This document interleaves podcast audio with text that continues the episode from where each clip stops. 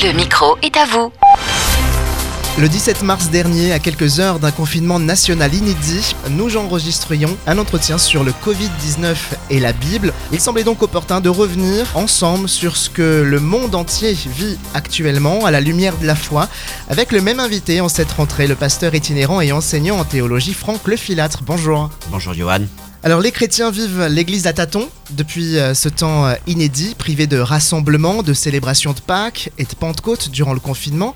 Ils semblent peiner à trouver de nouveaux repères pour euh, adopter une nouvelle routine spirituelle. Pour continuer à faire grandir sa foi, il y a la possibilité d'assister à des cultes en ligne, mais les limites de l'expérience communautaire a déjà montré ses faiblesses. Certaines congrégations, peut-être moins équipées et formées à la technologie, préférant reprendre du service dans des conditions sanitaires contraignantes qui de fait rebute un large panel de croyants, particulièrement les familles.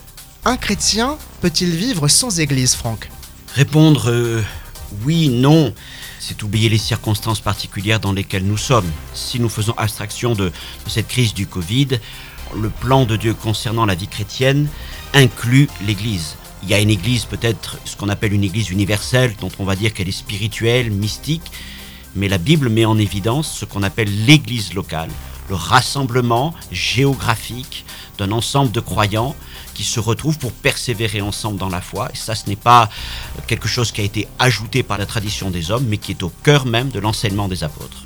L'enracinement dans une communauté locale n'a eu de cesse justement hein, d'être prôné à travers les siècles, mais là c'est plus possible. Alors comment on fait?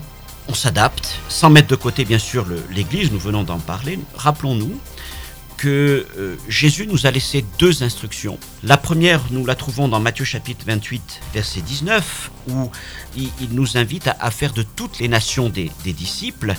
Et la seconde, c'est dans Luc chapitre 24, verset 48, où il nous demande de faire de, de ces mêmes gens, vous êtes des témoins, d'un côté disciples, d'un autre côté témoins. Et je pense que cette euh, période à la fois du, du, du, confinement et puis celle de, de, de l'après-confinement que nous vivons encore, est une période où cette double dimension de ce que sont les bases de la vie chrétienne, le discipulat et le témoignage, eh bien, sont en quelque sorte testées. L'Église doit se réinventer et être créative, le constat est là. Pourquoi, Franck? Je ne sais pas s'il faut vraiment employer le, le, cette expression l'Église.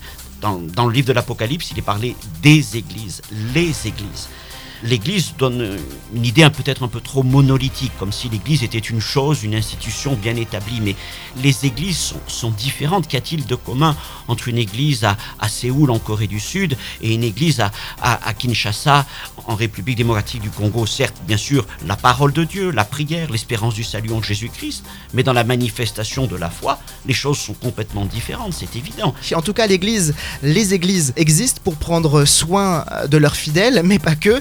Le but premier, c'est justement de pouvoir atteindre plus de gens.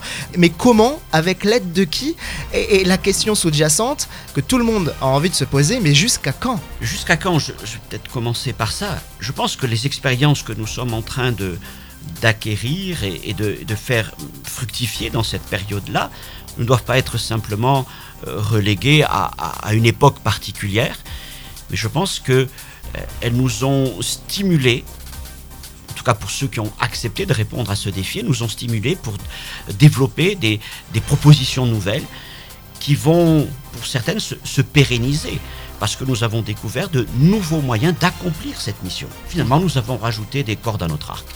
Aller à l'église, c'est sans doute bien, mais chaque chrétien est appelé à être l'Église et c'est sans doute là toute la révélation à recevoir pour s'adapter à la situation de crise et surtout prendre part à l'épouse de Christ qui, dans le cœur de Dieu, a sans doute vocation à être le prolongement de ses pieds et ses mains. Merci beaucoup Franck pour le temps accordé et au plaisir. Merci Johan. Au revoir. Au revoir.